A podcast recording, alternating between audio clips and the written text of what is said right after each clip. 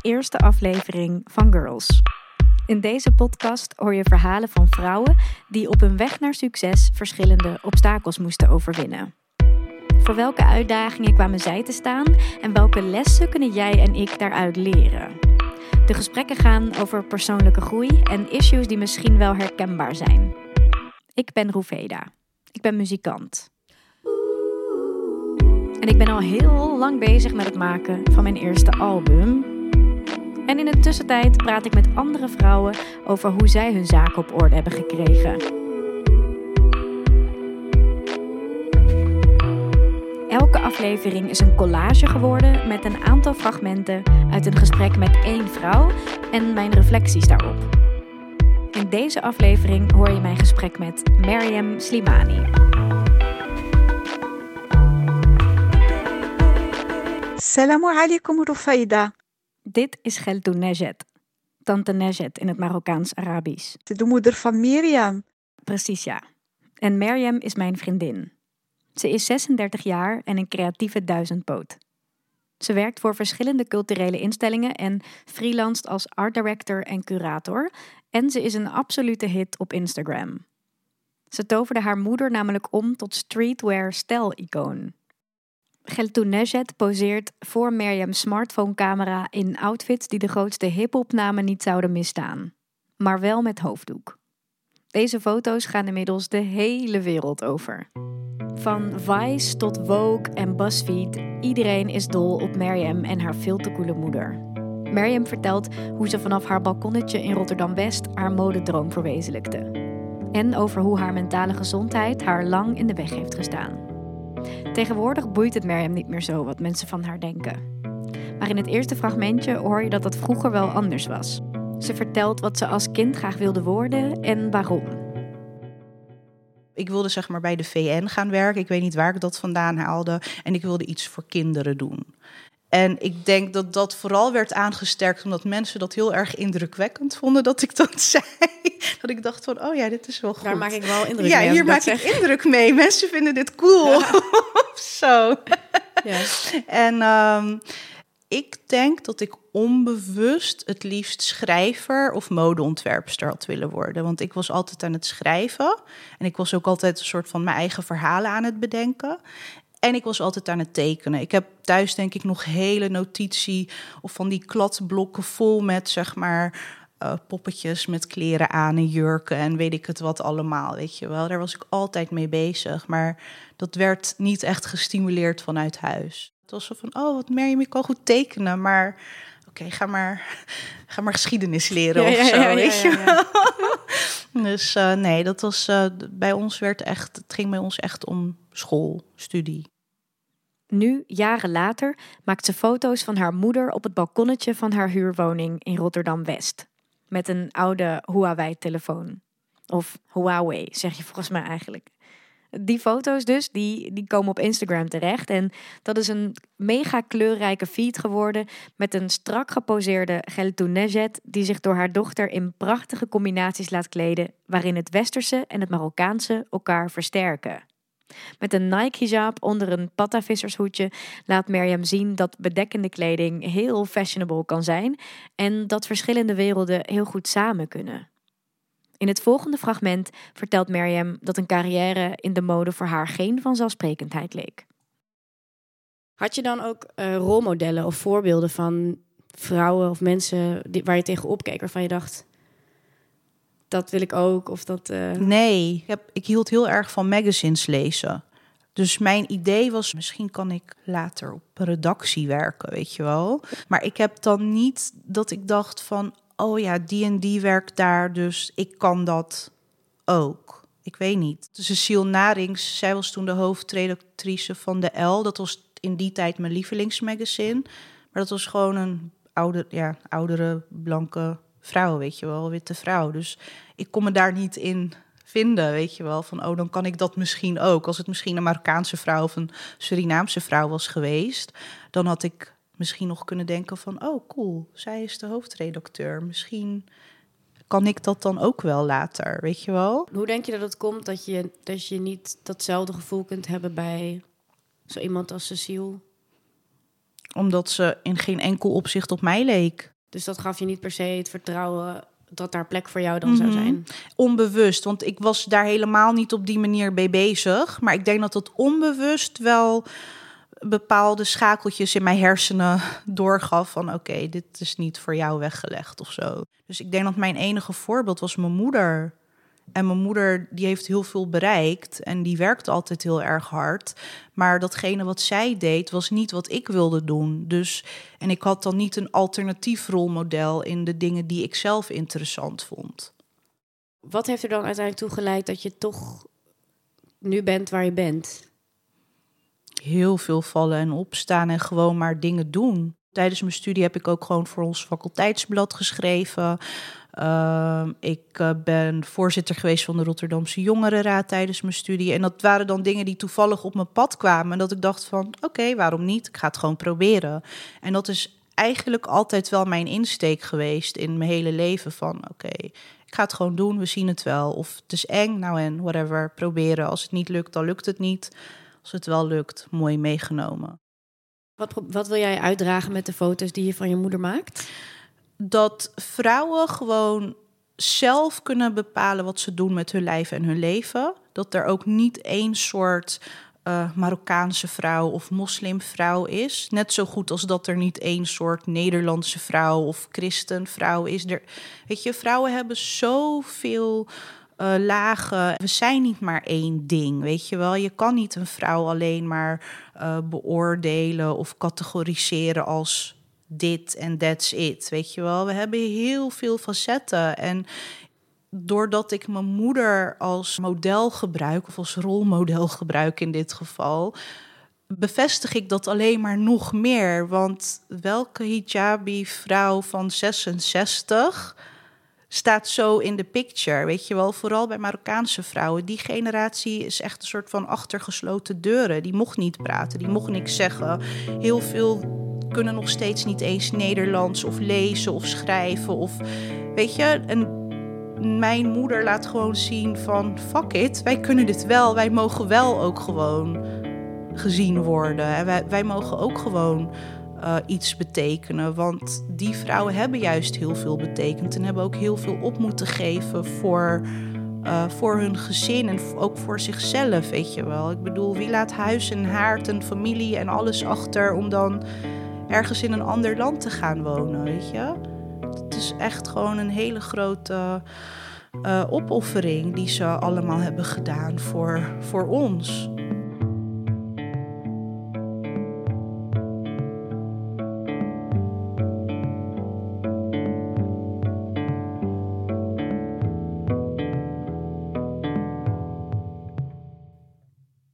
Als ik door Mariam's feed scroll en probeer mijn favoriete foto van Gelatoun Nejat aan te wijzen, kan ik bijna niet kiezen tussen het slangenprint pak van Daily Paper en de roze tracksuit van Fila en Weekday.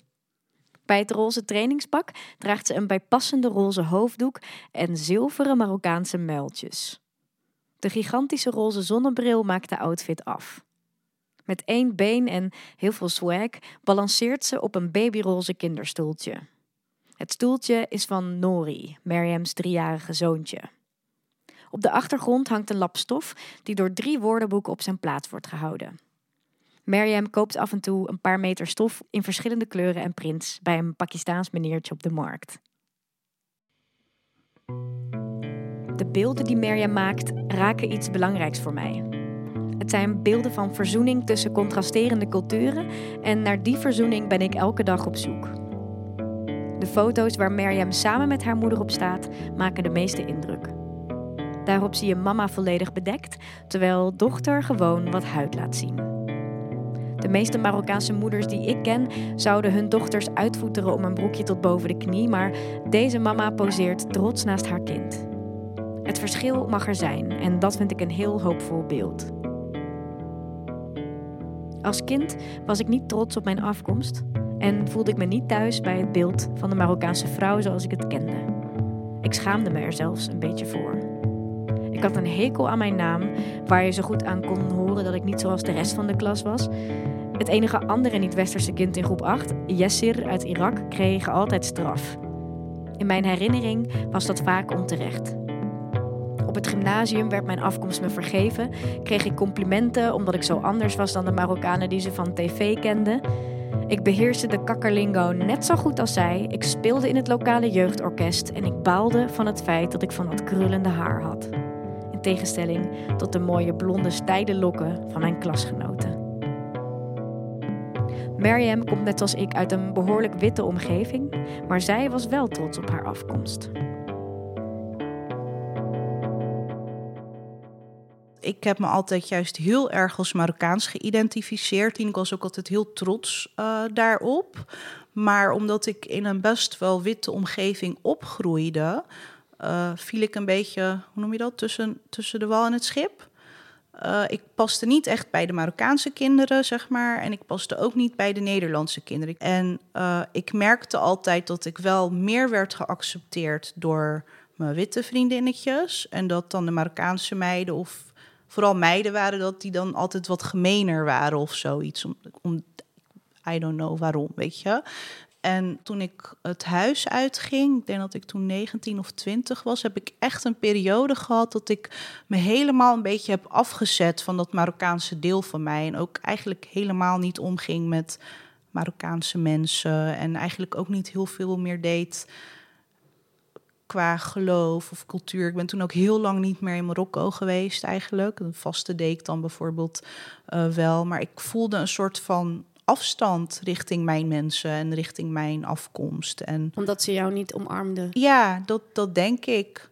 En op een gegeven moment ben ik eigenlijk, ik denk sinds ik moeder ben, het is echt pas iets van de laatste jaren dat ik eigenlijk weer veel meer daarmee bezig ben en veel meer met mijn roots bezig ben. En uh, ook merk dat er dus toch wel veel Marokkanen zijn die ook op mij lijken. Ik had gewoon nog niet mijn Marokkanen gevonden. Ik denk dat dat het een beetje uh, uh, was. Het, het, duurde voor mij gewoon eventjes voordat ik een soort van groep Marokkaanse mensen om me heen heb verzameld. Die, die beter bij me past en die me ook begrijpt. En die me wel gewoon accepteert voor wie ik ben. Want waarom is het belangrijk om om, om per se Marokkanen om je heen te verzamelen? Kun je uit, uitleggen waarom dat is? Omdat het toch een bepaald soort van veilig gevoel geeft. Of weet je, iets van herkenning. Want het grappige, ik heb best wel veel Surinaamse vriendinnen. En wij hebben heel veel raakvlakken.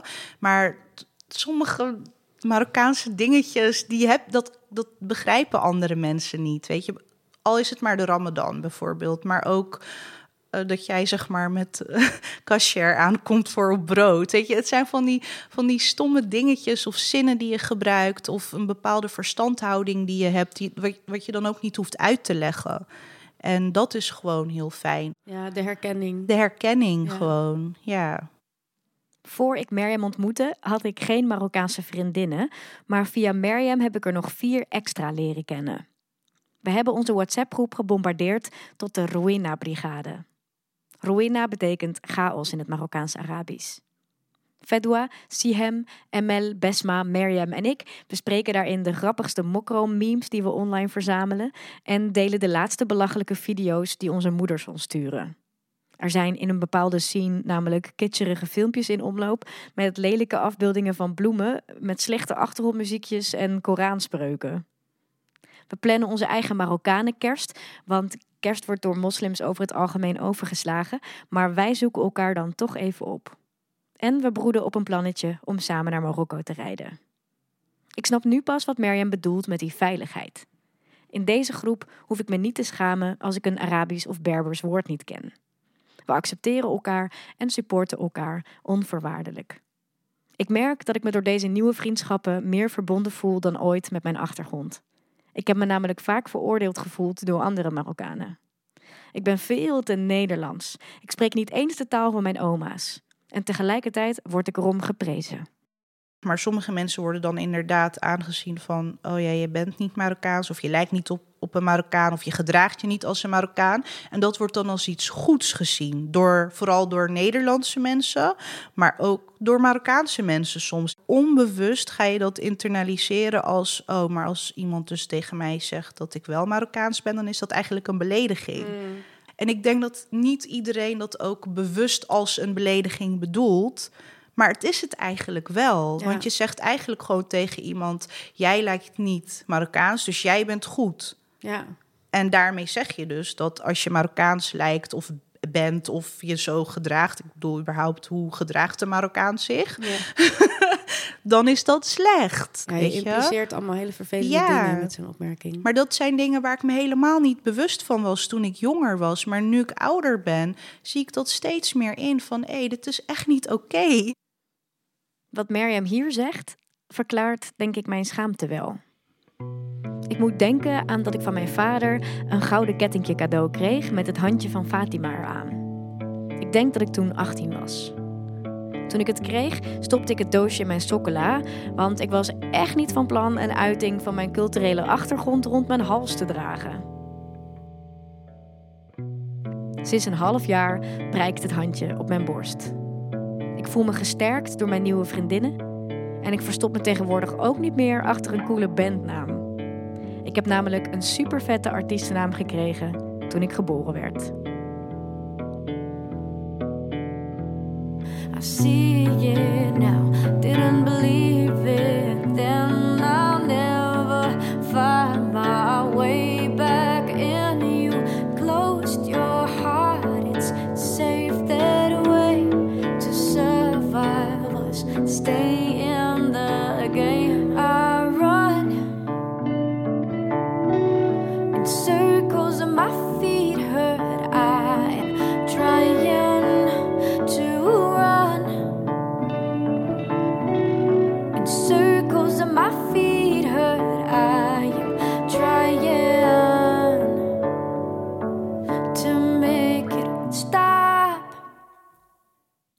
Even over de liefde hebben. Een groot taboe in de Marokkaanse gemeenschap is liefdesrelaties met niet-Marokkanen of niet-moslims überhaupt. Mariam ontmoette haar echtgenoot jaren geleden op de dansvloer in de club. Hij heet Imro en hij is een Surinaamse, van huis uit niet-islamitische man. Om haar moeder niet voor het hoofd te stoten, besloten ze te trouwen voor ze gingen samenwonen. In het volgende fragment vertelt Mariam hoe haar keuze voor Imro bij haar omgeving viel. Imro en Mariam, de love story. Het is natuurlijk niet echt een vanzelfsprekende partnerkeuze om eh, met een zwarte man te gaan. Mhm. hoe, hoe kwam dat tot stand en hoe ging dat en hoe reageerde je moeder daarop en hoe was dat? Ik denk dat mijn moeder onbewust altijd wel heeft geweten dat ik niet met de Marokkaanse man zou eindigen. Puur alleen al om het feit dat mijn vader gewoon een heel slecht voorbeeld was van een Marokkaanse man. Krijg je wel eens commentaar op het feit dat je met Im bent? Nee, nooit. Mijn oma was de enige. Dat was eigenlijk de enige persoon die er moeite mee. eh, of tenminste niet moeite mee had, maar die er een opmerking Ja, over maakte. Op straat hebben wij er ook nooit commentaar over gehad. En dat is denk ik omdat ik dan hè, het geluk tussen aanhalingstekens heb dat ik dan niet per se Marokkaans lijk. En we, ik woon in Rotterdam. In Rotterdam heb ik niet een directe Marokkaanse gemeenschap om mij heen van neven of buren of wat dan ook. Want ik kom niet uit Rotterdam. Dus ja, is leuk wat Rashid op de, de kade vindt daarvan. Maar ik ken jou niet, weet je. Je hebt precies niks over mij te zeggen. En hij ziet ook, hij heeft mij niet als... Ik ben niet in hun zichtveld als iemand waar ze iets van moeten vinden. Want zij kennen mij ook niet. En Ja. Dus ik, ik heb dat wel als geluk gehad, weet je wel. En je bent natuurlijk ook per ongeluk een soort influencer girl geworden. Ja, Eh, maar hoe is dat dan op het internet? Want dat is natuurlijk ook een hele gigantische community die zich overal tegenaan bemoeit. Dat is wel een puntje geweest. en dat is, dat is ook dat ding waarom ik eigenlijk eh, altijd een beetje eh, huiverig ben geweest om bekender te worden. Hè? Want je gaat dan ook negatieve commentaren krijgen en mensen krijgen die daar weer van alles van, eh, van vinden. En dat zijn dan mensen die jou helemaal niet eh, kennen. Maar ik, ja, het enige dat, weet je, het, het zegt meer iets over die mensen dan over mij. Want dat zijn eigenlijk gewoon hun eigen issues die ze projecteren op, op jou. En dat is ook wel echt iets wat heel erg jammer is van onze cultuur. Is dat mensen leven zo in groepsverband en willen ook dat zo houden van oké, dit zijn de regels en als ik me daaraan moet houden, dan moet jij je daar eigenlijk ook aan houden. En het is bijna een soort van krampachtig vasthouden aan dingen die ooit zijn bedacht door mannen. En ook daarvan niet af willen wijken. En ik denk ook dat soort van misgunnen hebben van ja, maar als ik dit niet mag van mijn ouders, dan mag jij dat ook niet. Terwijl ja, lekker boeiend wat die ander doet.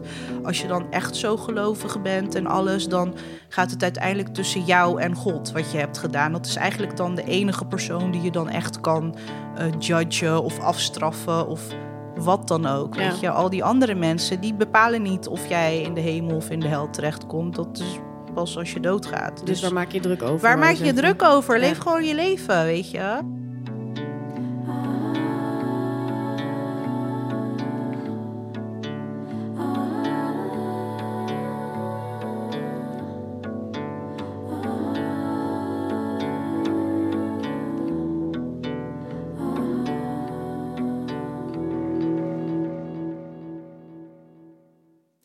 Ter voorbereiding op mijn album veel naar muziek aan het luisteren uit mijn vaderland. Omdat ik het spannend vind om te onderzoeken of er een verbinding te leggen is tussen mijn songwriting en, en Noord-Afrikaanse ritmes. En eh, in een van die luistersessies kwam ik eh, een heel verrassend liedje tegen. Eh, namelijk het liedje Jit, Jit en Je Mes van Hamid Oussama. Dat is een Rivijnse zanger die bezingt dat hij vindt dat vrouwen de vrijheid moeten hebben om zelf te kiezen. En dat klinkt zo.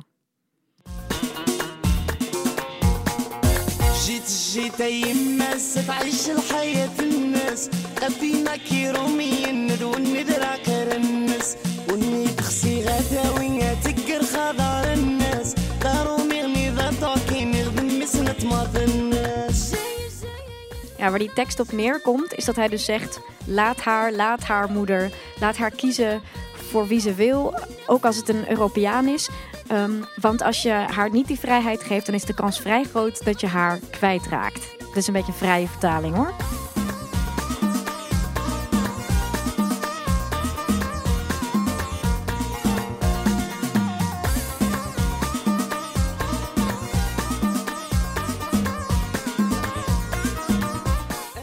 kan bijna niet uitleggen hoe lekker en fijn en verfrissend het is om van een Marokkaan uit Marokko, een man nota bene, dit soort feministische taal te horen. Oké, nog een klein stukje.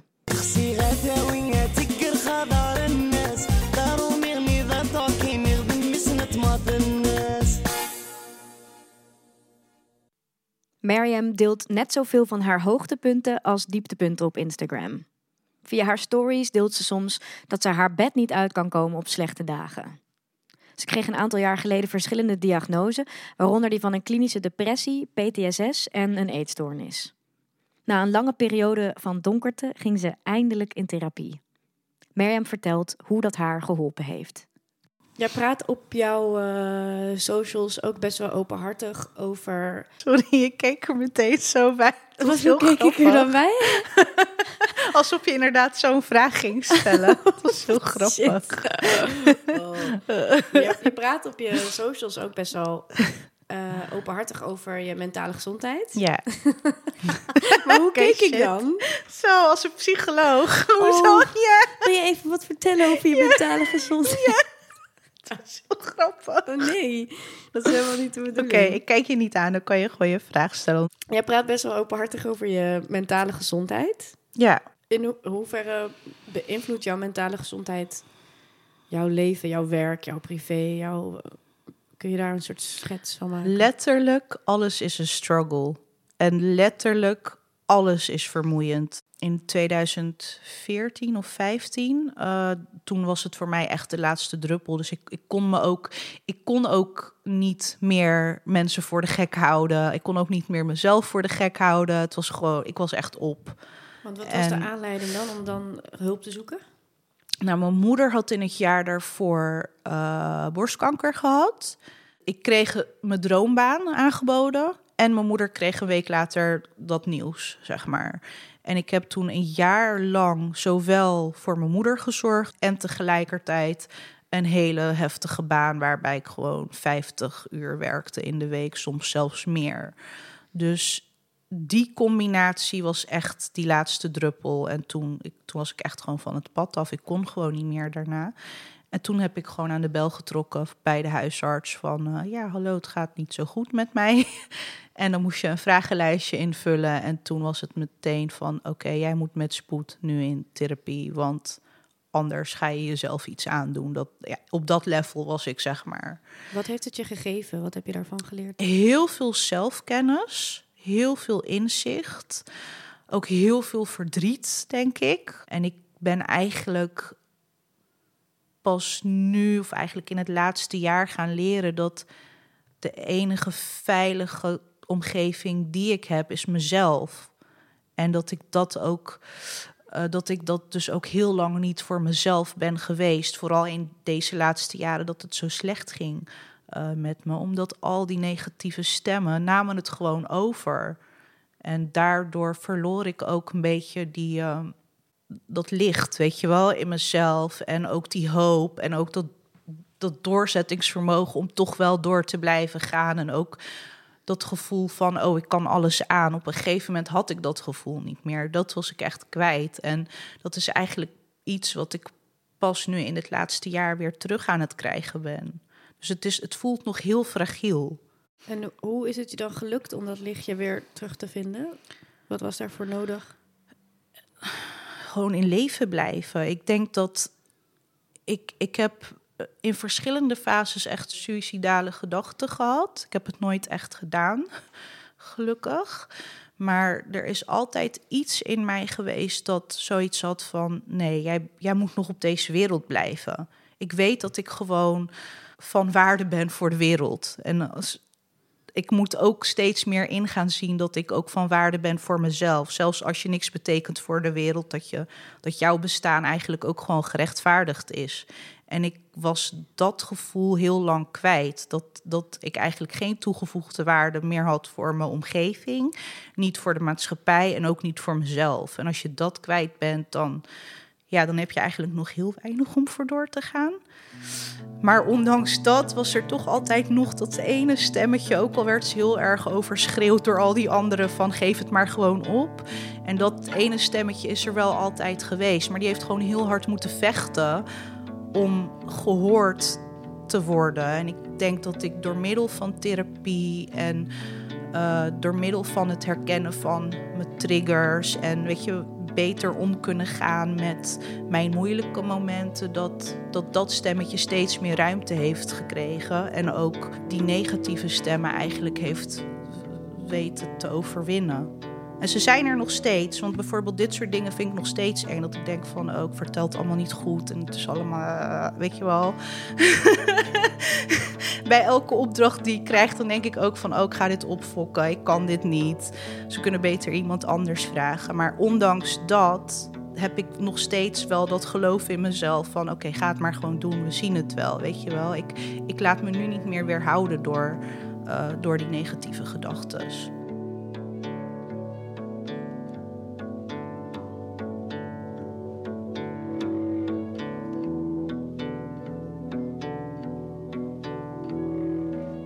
Rush quick, pushing it. I last longer than my breath allows me to breathe. My heartbeat racing in my chest and further uphill. I stand still until I tumble down again. I tumble down again. In 2019 kreeg ik na een vervelende ervaring ook diagnoses voor het een en ander.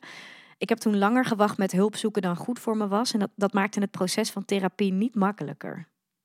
Wat ik het moeilijkst vond, was om met de verbazing van mijn omgeving te dealen. Een goed bedoelde opmerking over dat je dit soort mentale problemen niet verwacht bij iemand, werkt een gevoel van falen in de hand. Ik durfde het podium niet meer op en ik speelde bijna een jaar lang geen concerten. Dankzij Merjams openheid over haar situatie voelde ik ruimte om het in ieder geval tegen haar te zeggen als ik een halve inzinking had. Maar na een tijdje besloot ik, geïnspireerd door mijn lieve vriendin die hier al zo dapper over sprak, ook publiekelijk iets te delen. Ik schreef een post waarin ik vertelde dat ik al een tijdje vecht tegen paniekaanvallen en over hoe ik sindsdien een soort fit girl ben, omdat dat het enige lijkt te zijn dat helpt. Mijn inbox liep vol met verhalen en tips van vrienden, kennissen en wildvreemden. Ik was me voor het eerst bewust van de kracht van het internet. Dat je zo makkelijk kunt connecten en steun kunt vinden, uit kunt wisselen wat het beste werkt voor jou en, en je nooit alleen hoeft te zijn in het doormaken van pijn. Gedeelde smart is halve smart, zeggen ze wel eens. En ik denk dat dat wel waar is. Wat zou jij mee willen geven aan mensen die kampen met depressie? Ehm, vanuit de ervaring die je hebt van de afgelopen jaren therapie en van de überhaupt de ervaring van depressie? Ja, en niet alleen depressie, ook als je andere, weet je, of je, of je nou ADHD hebt, of een eetstoornis, of trauma, of wat dan ook.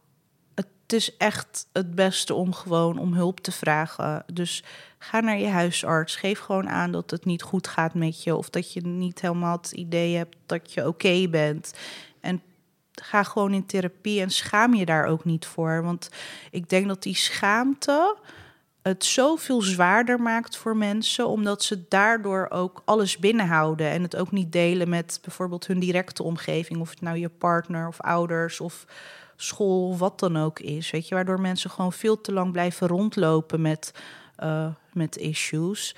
Professionele hulp kan al zo een verbetering maken in je, in je leven en in je gesteldheid. Dat heeft voor mij echt het verschil gemaakt. Ik liep gewoon veel te lang rond in mijn eentje. Het is juist dan heel erg belangrijk om niet je muren op te trekken en je helemaal terug te trekken, maar om dan juist gewoon je open te stellen, hoe moeilijk dat ook is.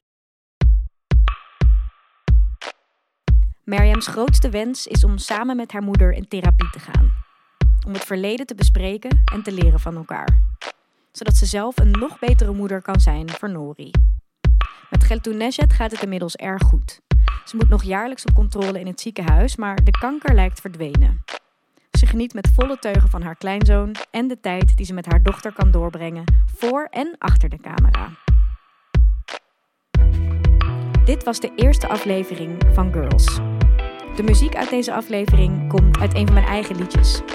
Als je je aanmeldt voor mijn nieuwsbrief via roeveda.nl, check de show notes voor hoe je dat spelt. Dan krijg je na elke aflevering een mail met een link naar het liedje van die aflevering. Heb je vragen, opmerkingen of wil je graag iets delen naar aanleiding van de aflevering? Stuur me dan een berichtje via Instagram.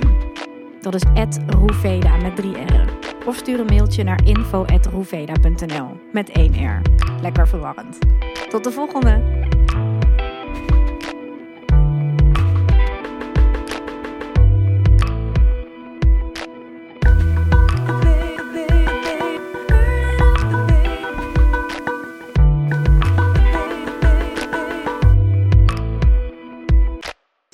Misschien tot ziens. Ja, salam alaikum.